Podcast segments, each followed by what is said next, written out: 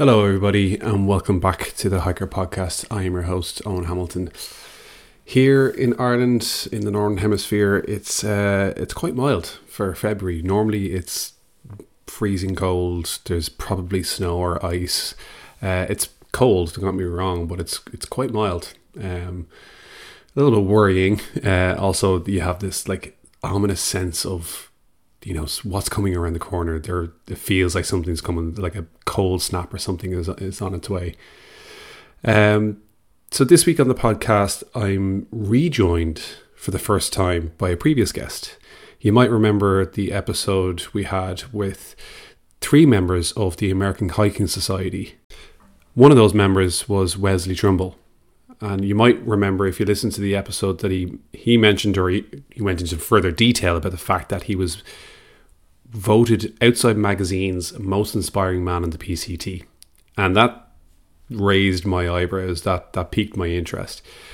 So I immediately after the show, I just I, I, researched Wesley a little bit further and and reached out to him and said, like, would you be interested in coming back on the show? And he was uh, delighted to come back on and, and share his story.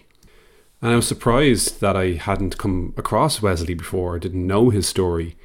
And as I researched even further, I came across his uh, short film on YouTube. He has a number of them, but this one in particular documents his life in the outdoors and how he managed to hike all of the 54 uh, 14 14ers in Colorado, th- those mountains that are over 14,000 feet. He also through hiked the Colorado Trail and the Pacific Crest Trail, all while living with cerebral palsy if you're not familiar with what the condition is, is essentially it's a it's a motor disability where your brain is not sending the right signals to your muscles and to your nerves, which tends to show up as as as weakness in some parts of your body. And in and in Wesley's case, it was his right hand and his right leg. Obviously, having a condition like this or a disease like this, it makes things like hiking and climbing and mountaineering and and running and ultra running uh, quite a difficult task. But from the early age of two, I believe, he was already hiking these incredible peaks in Colorado, born and raised in Colorado at the foothills of the 14ers. He he started climbing at such an early age, and I believe his first actual walk up with when he was two, I think he was carried up in a, in a kid carrier. He uh, walked up himself, and he had that first taste of the thin, crisp, cool air um, that inspired his life of adventure so far. But with all of these great triumphs comes some tragedy and some sadness and some loss. Um, we go into that in the, in the interview, and you can see a lot of that in his uh, short film on, on YouTube, which I'll, I'll link in the show notes. Uh, but Wesley is an incredibly inspiring individual. We had a fantastic conversation, and I wish I could have. I literally was looking at the clock, wishing that we had more time to speak. So maybe we will have uh, our first guest come on to the show three times. Uh, but before we get into the interview, let's do the business. This podcast is brought to you by Hiker. Hiker is the ultimate hiking toolkit accessible from your mobile device and now all users can download the incredible trail maps for free. That's right, free. Yes, in a time where other applications are increasing their prices and everything else seems to be getting more expensive. We have made the decision to enable everyone to download any of the 25,000 trail maps to their smartphone for free. Many people are asking us why we made this decision. Why would we go and make something that others charge for free? Well, it's pretty simple, really safety shouldn't require a subscription. The most basic item any hiker should have when they're heading out on a hike is a map. So we want to make sure that this need is met for everyone, even when there's no mobile coverage. Hiker's mission is to get more people out hiking. So, what better way to do this than equip everyone with the basic necessities and help them to feel more confident in the outdoors? But how are we going to make money? Well, fear not. There are still plenty of awesome features and beautiful local and regional maps available on our Pro Plus subscription that are there for you when you want to take your hiking to the next level. So, what are you waiting for? All you have to do is head to the App Store or Play Store now and get the app. And then it's time to lace up your boots and get hiking. So here's my conversation with the ever inspiring and Outside Magazine's most inspiring man of the PCT, Wesley Trimble. Well, Wesley Trimble, uh, as I said just before we started recording, you're the first guest that I've ever had back onto the show. Uh, so uh, you you must be delighted about that. Absolutely. Thanks for uh, having me back. It's great. Um, I'm excited. It was a great conversation we had a number of months ago around American Hiking Society, and uh, yeah, I'm excited to share a little bit of my personal story this go round. Yeah, exactly. So, like when we spoke last, uh, uh, the, the, the conversation was obviously much more about the the society, the work that you guys do, the programs that you do. But uh, in my research of the three guests, uh, you being one of them, I, I, certainly uh, my my eye was caught on you and uh, piqued my interest and just wanted to find out more about your story because uh, you know you had this line of you know outside magazine I think called you the most uh, inspirational man of uh, in the outdoors or on the trail or on the PCT on the PCT yeah exactly so years ago. it was just a tagline I was like hang on a second he didn't get that out of nowhere um and that like the PCT don't throw out names like that, or the outside magazine certainly don't throw out names like that. So I certainly wanted to dive into it a little bit more. Um, but you might just give us a, a, another introduction, a reintroduction to, to, to Wesley Trimble with your Wesley Trimble hat on. Uh, okay.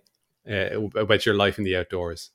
Yeah, I'm, I'm so used to kind of sharing my um, my professional intro that sharing my, my personal one um, might be um, not quite as uh, concise, but yeah, essentially, uh, I grew up uh, in Colorado. You know, uh, millions of people have been like moving to Colorado because it's an incredible place um, to be in the outdoors. Um, and so when I was growing up, um,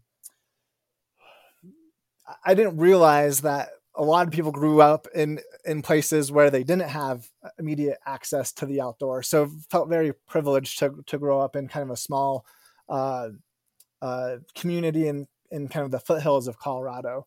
Part of what makes my story uh, unique is the fact that I was born with cerebral palsy, uh, which for me it's a it's a mild uh, uh, form of cerebral palsy that affects the right half of my body.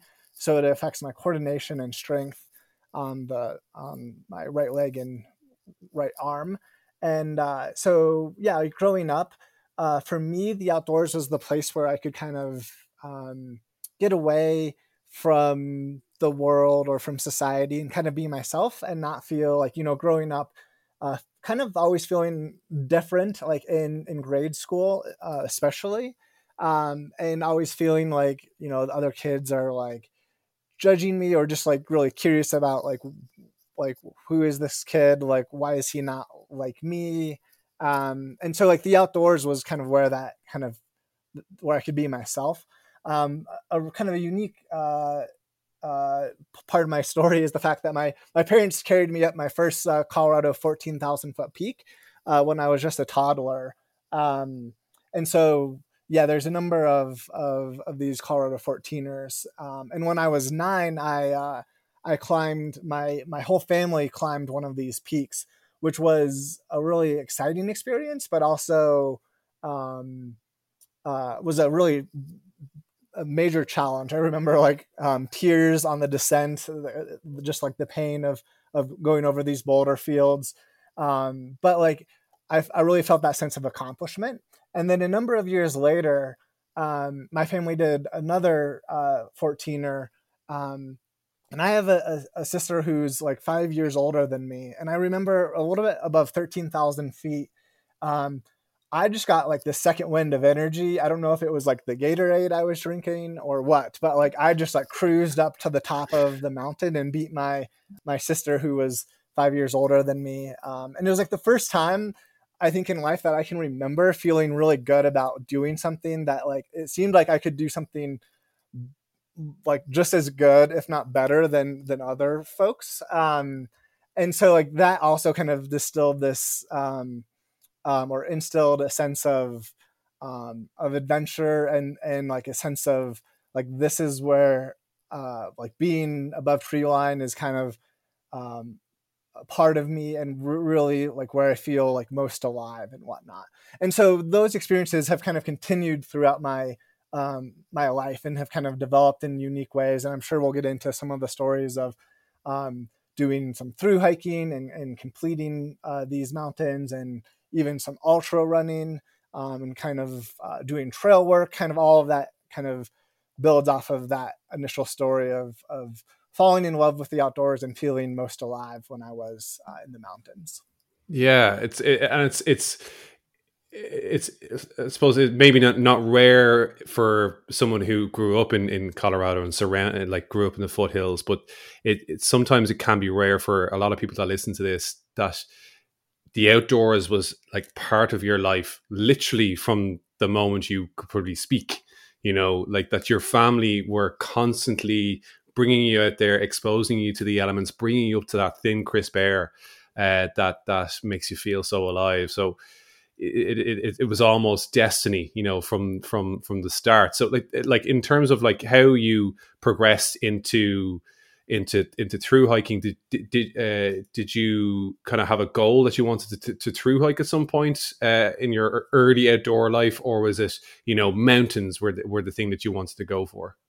Yeah, uh, great great question it was all a very organic process. There was not a whole lot of planning of like, you know, I started doing the Colorado 14ers, you know, at, at, age nine, got more, more kind of more serious and like more specific about climbing more of them when I was in middle school and high school.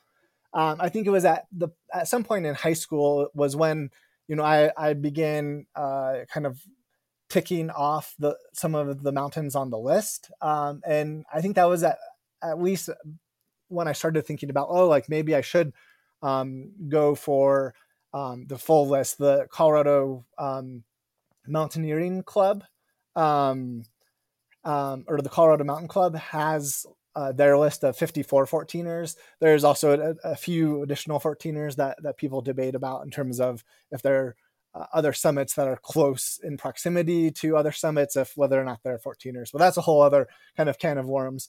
Um, so it was kind of in that process where I, I was really focused on uh, climbing the mountains because that's what I most enjoyed. Um, but you know, still spending time uh, outside, camping and doing some backpacking. Um, I remember uh, when I was in middle school, my dad and I uh, backpacked a couple days, uh, just a segment of the Colorado Trail. Um, and when I was growing up, um, there was uh, my parents had this coffee table book um, that was um, about the Colorado Trail um, there's a kind of a famous Colorado photographer uh, named uh, John Fielders, I believe is his name. Um, and yeah, just this this coffee table book of these beautiful images of this of this trail, and it's you know the Colorado Trail is nearly uh, 500 miles long. Um, and it like growing up, it always seemed I, I never understood. I was like, who, who like who is it that would like walk this entire way? Like it just seemed like really wild and I couldn't even comprehend that. Um, but then later down, uh, later on in life, um, uh, after college, I graduated kind of at the height of the recession. I had a, a, degree in environmental design and architecture, and there was like no architecture jobs to be had. So I kind of went into a different industry for a while, uh, and I wasn't really um, stoked about the, uh, the, the work, uh, at least from like a fulfilling a fulfillment perspective. Um, and so I really kind of doubled down on on being outside and trying to do some really cool adventures. And uh, for one of the first times in my life, um, I felt like really strong. I guess I should say uh, when I was in college, um, I also uh, did uh, uh, four seasons of trail work, which was um, a really incredible experience as well. Um, how that story actually kind of came about. This might be a little bit of a tangent, but uh, I think still worth telling. My dad and I were climbing down one of the more difficult, um, or yeah, one of the more difficult peaks in southern Colorado called the Crestone Needle. Um, and when we were coming down Crestone Needle near uh, near near tree line, we ran into this this group. It was a Rocky Mountain Field Institute crew that was building or improving a section of the trail on this 14er. and that was like the first time I had interacted with a trail crew. Um, before that, you know, I just assumed that it was, you know, the, the federal government was was paying uh, staff to go out and build and maintain trails, and I hadn't really interacted with trail builders before. But this group was comprised mostly of college students, and I was I was a I had just graduated high school, um, and so when I went into college, like I was like I want to try to do trail work during my summers in, in school, but I was like I'm not sure any company would ever hire someone with cerebral palsy. Like that seems like it has a lot of red flags in it um, in terms of being able to do the work.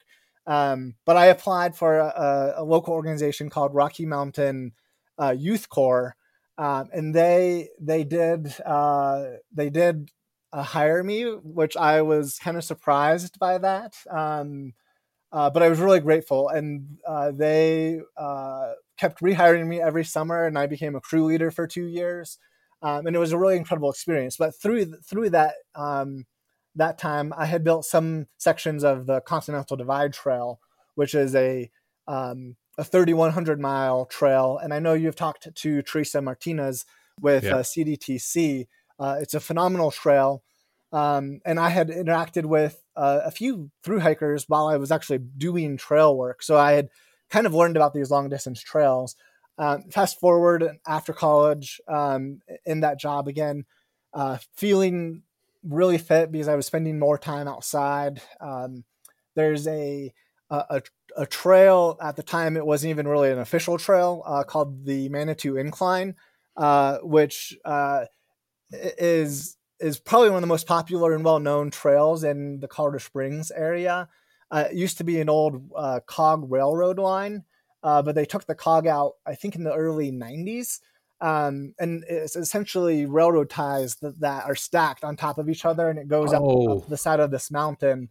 Is it, it, is it? Sorry for to interrupt. Is this like a? It's a quite a short trail. It's like it's just vertical, like one mile or something like yeah, that. Yeah, it's. I think it's uh, like point like eight point nine, like less, like sh- slightly less than a mile in length um, but you gain uh, 200 uh, or excuse me uh, 2000 vertical feet. Um, wow. I, oh. I, I, should probably my uh, my conversion to metric isn't great so i won't i won't try to uh, to do those calculations. But yeah it's a short trail with quite a bit of elevation gain. And i started doing that multiple times and it became it kind of became this goal to see how many times i could do it in a single year. Um, and that was the beginning of like these challenges of like trying to do something that um, a lot of like able-bodied people would probably even think is kind of wild or kind of bananas um, but uh, yeah so i kind of started doing all of this and, and in that time frame i had remembered um, about, i had remembered the colorado trail uh, photo book and i was like you know if there was ever a time in life that i think I, I have like the fitness to be able to do something like that. Like now is the time. And I was planning on going back to grad school. And so I, I quit my, my job that I was doing and took a month, uh, five weeks off before going back to graduate school um, to do the Colorado Trail, which was an incredible experience um, to, to solo hike uh, the Colorado Trail and see a lot of these places I'd been in for different things. There, it, you know, goes right a- along um, eight different mountain ranges, and so you you go right pretty close to a number of the 14ers that I had already climbed. Um, and so, yeah, it was a really incredible experience that kind of started. Um, yeah, that really put me into a place of of doing something that I wasn't sure I could do, and uh, but also seeing that even with cerebral palsy, um, with a, a few um, adaptations, excuse me, a few adaptations on how I hike. Um, that was um, that I was able to still hike and accomplish something like that. Uh, uh, uh do you mind me asking what what are those adaptations? What are the things uh, that you would need to to to change about a atypical kind of uh, hiking setup? Yeah, so nothing uh, really unusual in the sense that I, I learned um, a few years before uh, the Colorado Trail that trekking poles were really important. I had done all this hiking as a kid, um, and uh, when I was younger, my parents we would use just um, old ski poles and just use a single old ski pole to kind of help, um, you know, provide additional support um, as we hiked up um, or as we did hiking or going up 14ers or whatnot. But it wasn't until like much later, like into the college years, that I realized having two trekking poles made a huge different difference in terms of my stability um, and as well as helping decrease some of I, I used to get a lot of like knee and, and hip pains on the right side of my body and and trekking poles really helped. And i also uh, have have done you know physical therapy off and on since i was a kid um, and at one point i realized uh, you know that the physical therapist realized my right leg is actually a little shorter than my left um, and so they helped provide me uh, with a um, uh, a heel lift at the time that helped uh, that helped kind of equalize my hips a little bit, which also helped with stability. Um, and then yeah, just a variety of exercise to to help uh, help strengthen the muscles uh, with cerebral palsy. Um, it's a neurological um, uh, disease or, or uh, disability that affects um, uh, people's ability to like have the brain communicate with their muscles and their and uh, kind of the nerves. And so uh, it's yeah it takes a lot of uh, effort for me to like really focus and try to to get uh, enough mobility out of my right leg um, and so yeah there was a lot of strength training and learning how to do all of that but yeah the trekking poles and the and the the heel lift and and orthotics were kind of the key things that helped. Um, you know, very simple things, but yet things that actually made a, a, a major difference.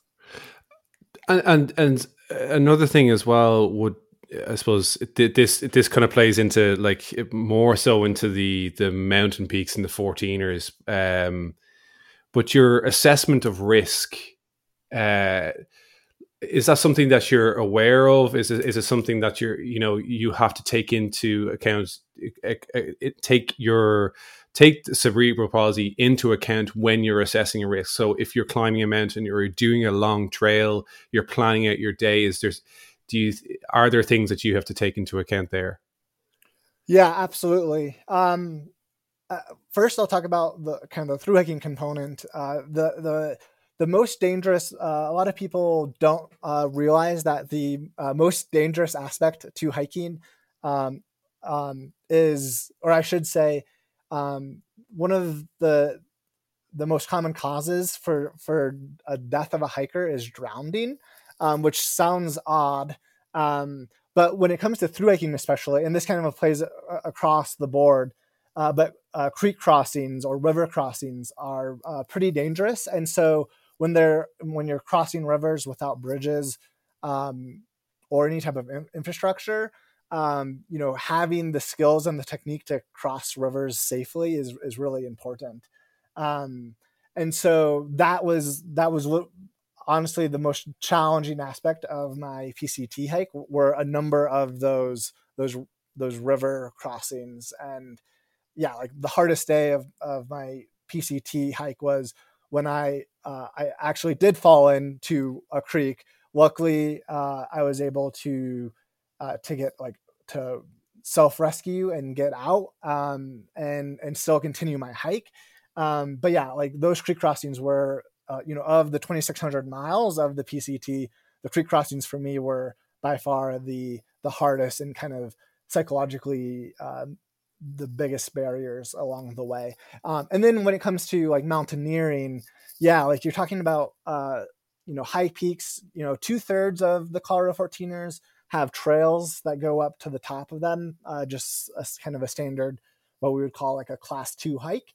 Um, and then the other third require um, are either class three or class four, um, which require additional scrambling. And there's always lo- loose rock, so there's rock fall issues um, and you have to yeah you really have to know what you're doing and and and have the confidence to be able to, to move over such terrain. And it, it took me years um, you know years of experience to kind of build up that tolerance and that um, that confidence to be in some of those uh, in some of those more exposed uh, sections um, being on the mountains of of you know the risk of fall uh, falling and rock fall. Um, and yeah so there has always been a certain amount of calculus on terms of like what am i willing to do?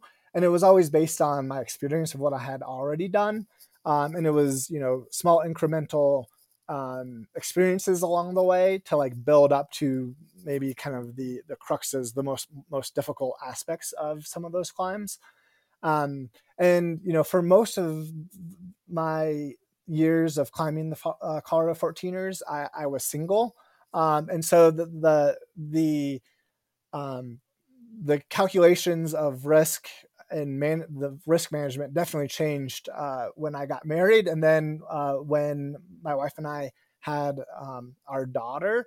Uh, I haven't uh, haven't done nearly as much uh, in terms of um, the more difficult scrambling class three, class four um, uh, with a family now that you know there was a season when I even had done some like class three and class four peaks solo um, whereas now, you know, that risk management um, uh, has definitely changed um, in terms of what I'm willing to to take on and, and do by myself or altogether.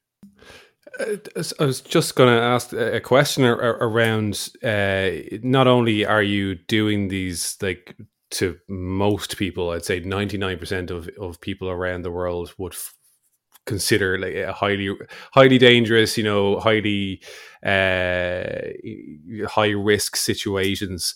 Um and and then these long journeys these long through hikes like the colorado trail the pacific crest trail you know a lot of people would team up with people. They would have their trail family and, and maybe you have met people along the way but it but the sounds of it like you're like no i want to do this by myself. Like i'm i'm out doing this uh maybe not necessarily to prove a point, but you're out you're out to say I can do this, uh, and you're and you're and you're maybe diving into the outdoors, uh, uh, chasing that like that connection to the outdoors that you have. Like, do, do, sorry uh, uh, to fine tune this to a question. Do do you go hiking these through hikes? First of all, would you do that with a group of people? Have you done that with a group of people? So with both of my through hikes, I I started solo, um, but you meet hikers along the way, and so sure. um, on both on both trails, I would hike with other people at times. Hmm. Um, but most days, I would at least do a certain amount of hiking on my own.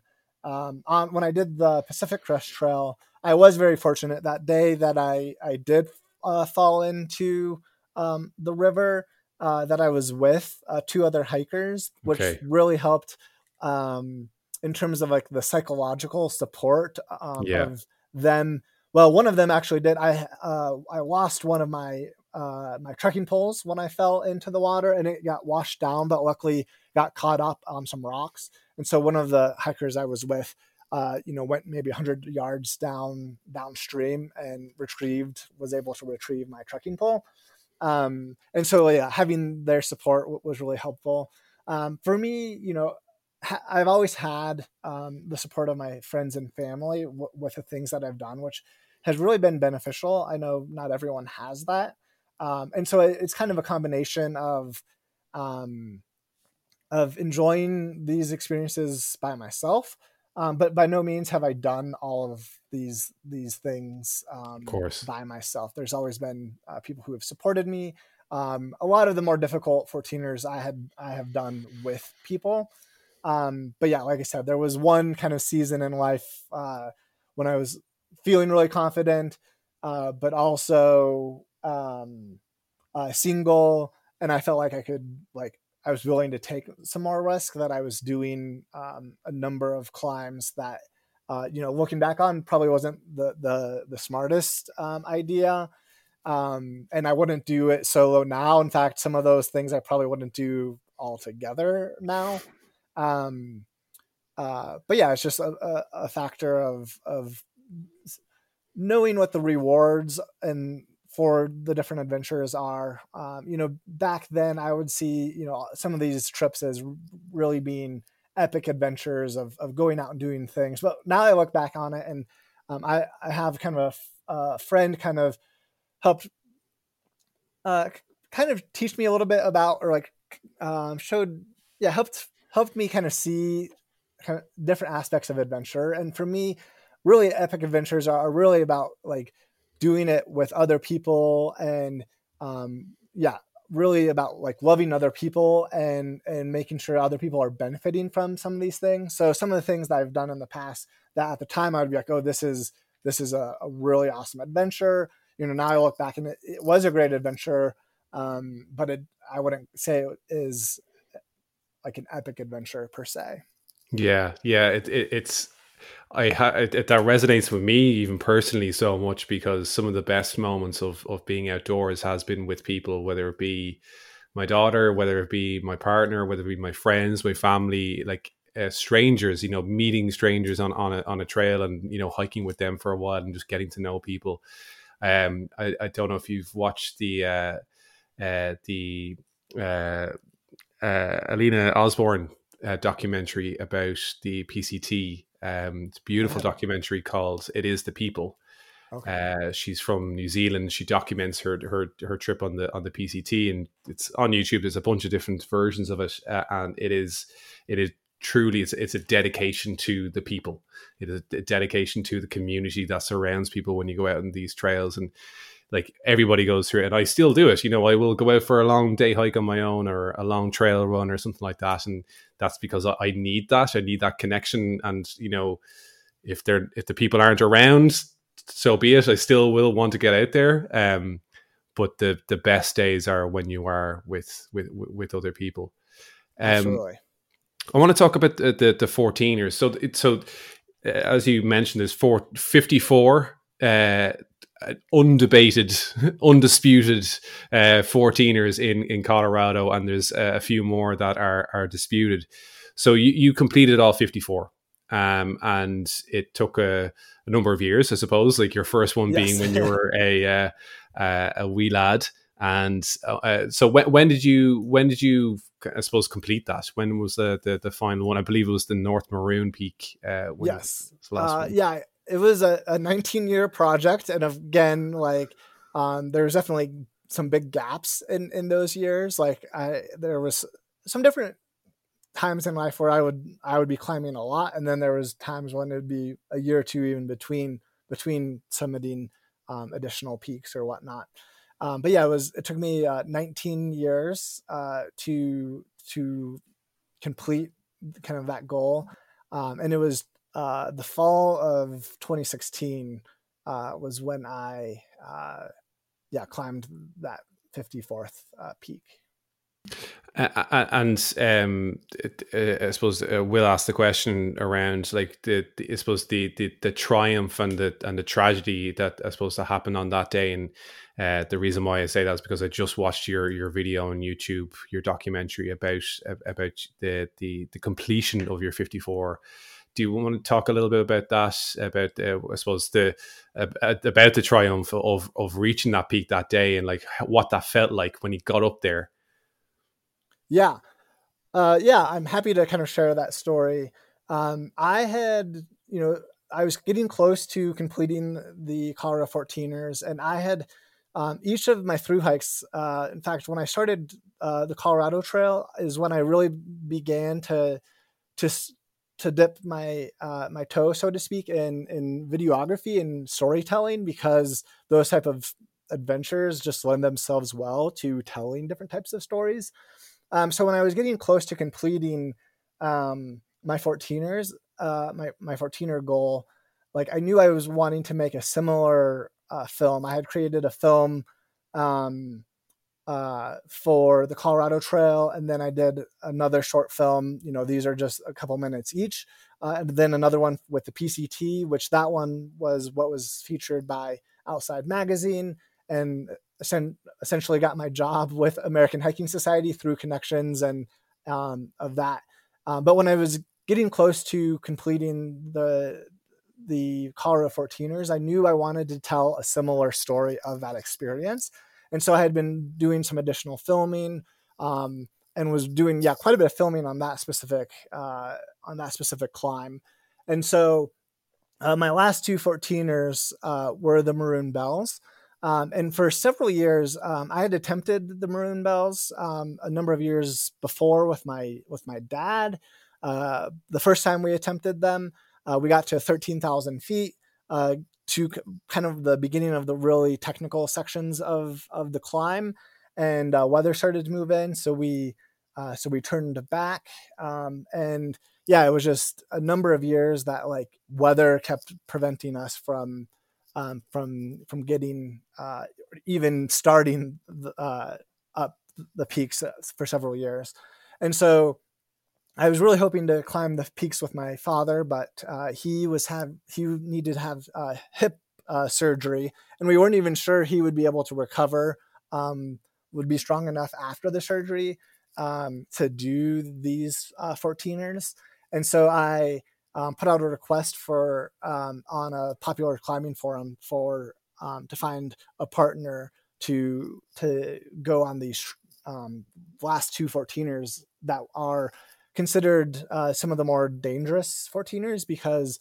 the mountain range that they're in is notorious for being really loose rock and so it's steep terrain uh, with really kind of rotten rock that kind of crumbles pretty easily uh, so we uh, the Maroon Bells is a series of, four, of 14ers, um, and we did both of them in, in a single day.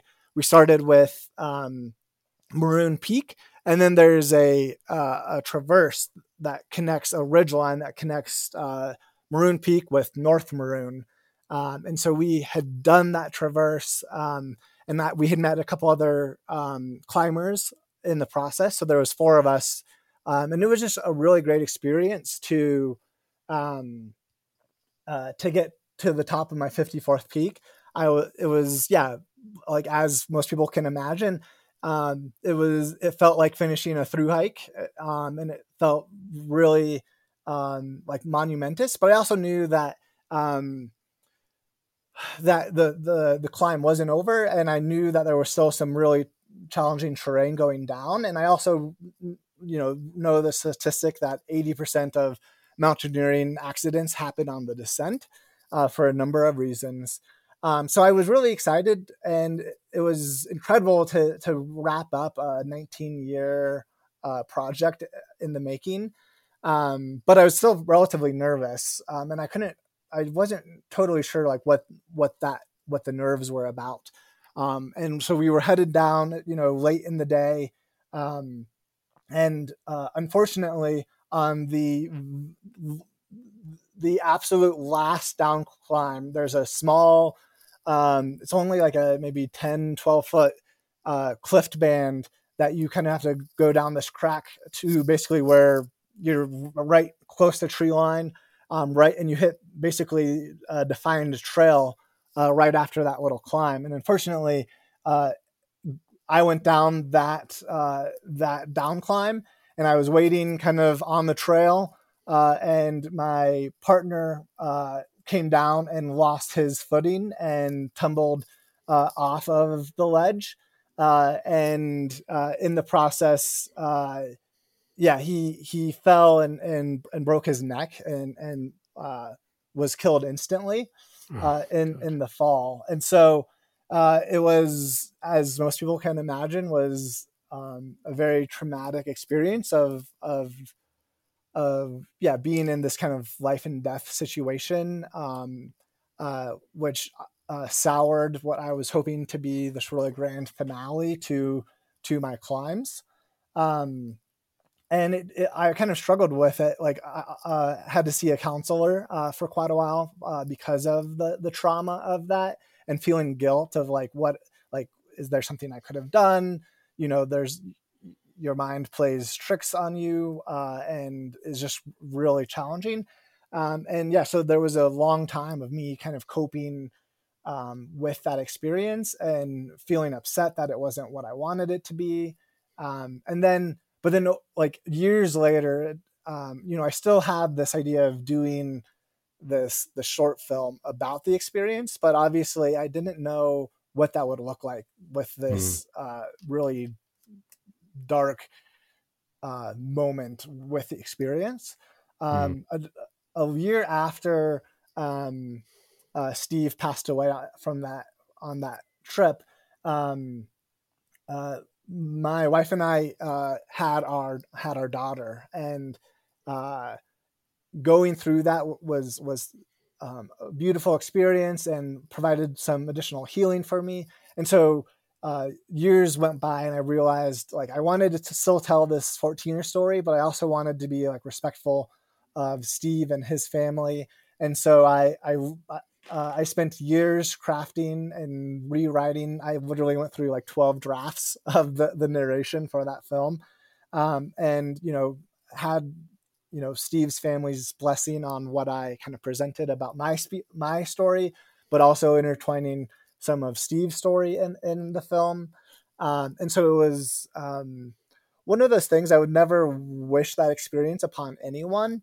Mm. but I also see it as as a moment of of great um, of healing and um, more understanding about myself in many ways.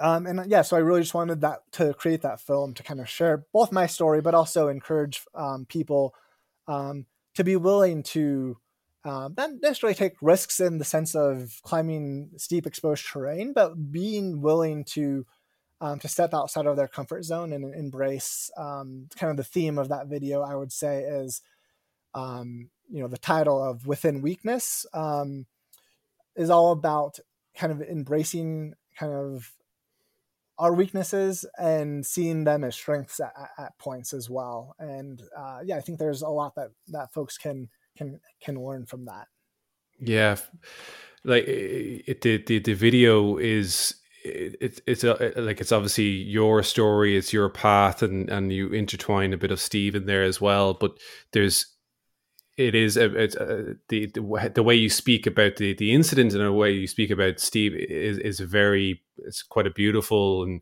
uh, respectful um, kind of uh, sign of, uh, uh, like acknowledging his life and acknowledging his experience. I mean, even uh, saying that he he hiked faster than most people your age and younger, you know, and you even show him hiking, and you're like, oh my god, this guy is like. And I, I loved there was almost like a subtle uh, shot of him and then a mountain goat, and it was like this guy's a mountain goat, like this guy hikes. um, which was it was so nice, and how he helped you and like was part of that story of how you achieved this massive goal that you had uh, set for yourself. Uh, and obviously the tragedy then of of him losing his life. But as you said in the video that it's uh, he died doing what he loves and this happens way more often than than people uh, think it does um, but is still not something that should deter people from stepping outside their front door and getting into the outdoors. Like when you get into these these high mountains, these extreme and risky situations, that's where it, these things do happen. Um, so yeah, I will put that into the show notes so people can can have a look at that. Um, you spoke about you, you having a kid now, and and uh, I suppose the kid's a, uh, a toddler now, or how old is she? Uh, my daughter is now in kindergarten, so she's uh, five years old. Five years old. Okay, yeah. So she's she's going to be hiking properly soon, uh, if not oh, already. Yeah. yeah, we uh, she's she's hiking. She's definitely in the stage where it doesn't always hold her attention for super long, but yeah, yeah, we've she's done a number of backpacking trips already, um, and yeah, really hoping that she not not sure if I want her to uh, undertake the Colorado 14ers, but um, um, uh, would love to see her do hiking and through hiking, and you know, if she wants to do the peaks, that would be uh, yeah fine as well. But and yeah, that's great. That, great. that'll be that'll involved. be that'll be her story as well. And but it, uh, you recently had a, a, beautiful moment then as well with the the three generations of your of your family. I think you mentioned this on the on the previous podcast. Was you might go into a little bit more detail about that? Yeah. Uh, yeah, so on the last podcast, I mentioned that one of the, the my favorite moments of all, uh, in terms of hiking, uh, was when uh, my wife and I um, uh, took my daughter up to yeah cl- uh, carried her up one of the 14ers as well with my parents. My parents went on on the trip as well, um, and that was I, I wanted to do that trip for a number of reasons. One because it felt like in terms of that that video uh, film project that like that would be a good like way to kind of close after not knowing like how to to close such a, a heavy story um, but also like it felt like full circle right? Like my parents carried me up uh, a 14er when i was uh, i think two years old. Uh, and so yeah we kind of set this goal to to do the same with with uh, my daughter. So yeah we climbed up which is uh, one thing that I, I don't always talk about um, and isn't in the film just because uh, it would just be a whole other story to tell. Um, but uh, my my wife uh, uh, came down with cancer um, or was diagnosed with cancer, I should say, um, mm-hmm. shortly after uh, we had our daughter, and it was. as everyone can imagine, and for those people who have gone through cancer, was a really challenging season to to go through. Um, and so it was the following summer uh, after uh, her cancer treatments that we that we did this climb. Um, so it was yeah, I carried uh, my daughter uh, in a, a, a, kids carrier, and my wife uh, was climbing uh, the 14er, kind of the first big challenge since um, going through ca- cancer treatment, and then having my parents there um, having all three generations on on that summit was yeah just a, a really wonderful experience that very few people have that experience of being at 14,000 uh, 14,000 foot feet excuse me 14,000 feet uh, with three generations. Um, and it was just yeah a beautiful day um, and an, an, incredible story and a wonderful way to kind of wrap uh, that 14er project up. That's beautiful. And it's it's it's yes it's this transition of life where your parents brought you into the world they brought you into the outdoor world and uh, you have had a life and you will continue to have a life doing that and, and now you're bringing in your daughter into the outdoor world. Um, and and hopefully that yeah she does uh, decide to go and, and do all these things. But as a father myself of uh, a daughter who I've, I've brought into the outdoors and and try to show her the ropes there like you know sometimes you push them a little bit too far and you just got to go okay no you got to go do your own thing. And the outdoors will always be there and hopefully they'll, they'll, come back um so in terms of outdoor expeditions obviously you've got a family now and you got to think about like obviously the assessment of risk for them and but also time for them and you know you've done some backpacking trips with your family are, are, do you have any other solo trips coming up, or do you have any family backpacking trips coming up? Yeah, so I don't have. Uh, it's kind of been an interesting season of life in the sense of not having uh, major plans for like through hikes or really large scale uh, adventures. Um, though I am thinking about that. It's been this year is exactly 10 years since I did the Colorado Trail um, and ran the Pikes Peak Ascent, which is a, a half marathon uh, to the top of uh, one of uh, the most famous 14ers uh, in in the United States here in Colorado. And so I've been thinking about like you know that 10 year anniversary of wanting to do uh, some different uh, ideas. I'll probably run the race again. Um, I'm not sure what I'm going to do adventure wise though uh, I we are my family is making plans to do kind of a combined um, trip to uh, Wyoming, which is another wonderful uh, place uh, to do some car camping and some uh, some probably short uh, backpacking trips during that trip as well. Um, so nothing. nothing quite like a through hike or or big peaks, and I'm still you know in that process of assessing like what I'm willing to do um, yeah, risk wise, what I'm willing to do now with a family and, and whatnot. So I really haven't done any anything that's like class three or class four. Uh, uh, peak, uh, yeah, peak climbs uh, since since we've had Camille. Um, but yeah, uh, still trying to figure out ways to to still push myself and and uh, right now it's really more about getting my family involved which like you said earlier like I think the best adventures are the ones that are shared. Um, and so for me, even though the trips don't seem as like as um, sexy or as like um, magazine worthy or, or whatnot, um, it, it's still a really fun opportunity to introduce my daughter to the outdoors and see see the outdoors kind of through her eyes and you know like trying to introduce her but also not trying to push her too far just like you said um, and letting her kind of make those choices. I will say uh, one of uh, one couple i had met on the pct um, we have become really good friends uh, mainly because they had a daughter just a month after uh, my wife and I had our daughter. Um, so they're uh, two daughter, like both single single kids, uh, roughly the same age. They've come out to Colorado the last two summers, and we've done uh, camping, some backpacking, um, and we've section hiked a couple or done some day hikes on the Colorado Trail.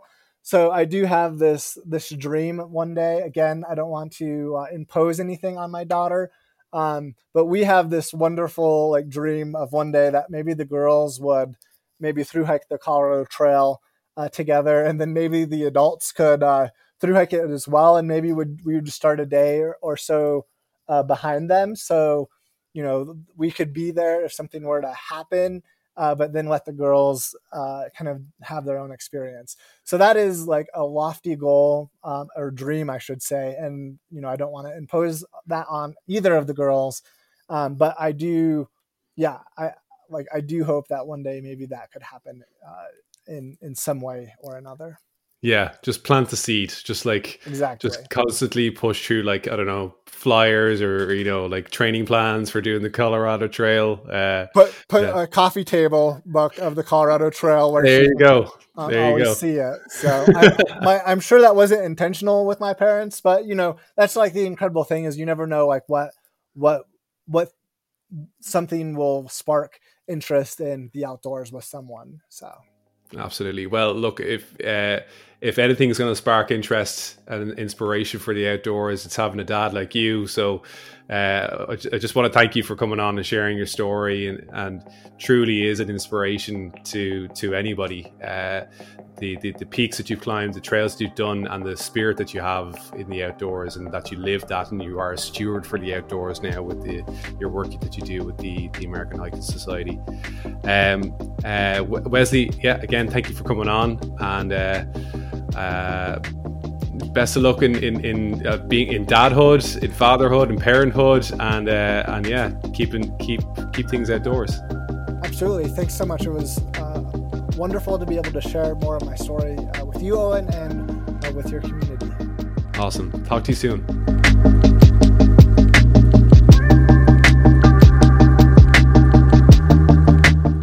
Want to thank Wesley for taking his time. I, I, know the time difference is crazy between Dublin and Colorado. I think it's something like 10 or 12 hours or something like that. I remember the first time that Wesley came on to the show uh, because he and his colleagues were actually spread across three different time zones, or at least two. Uh, he definitely drew the short stick uh, in, in, in the time that we got to, to pick. I think uh, in Dublin it was like 3 p.m. and in on the East Coast it was like at 10 a.m.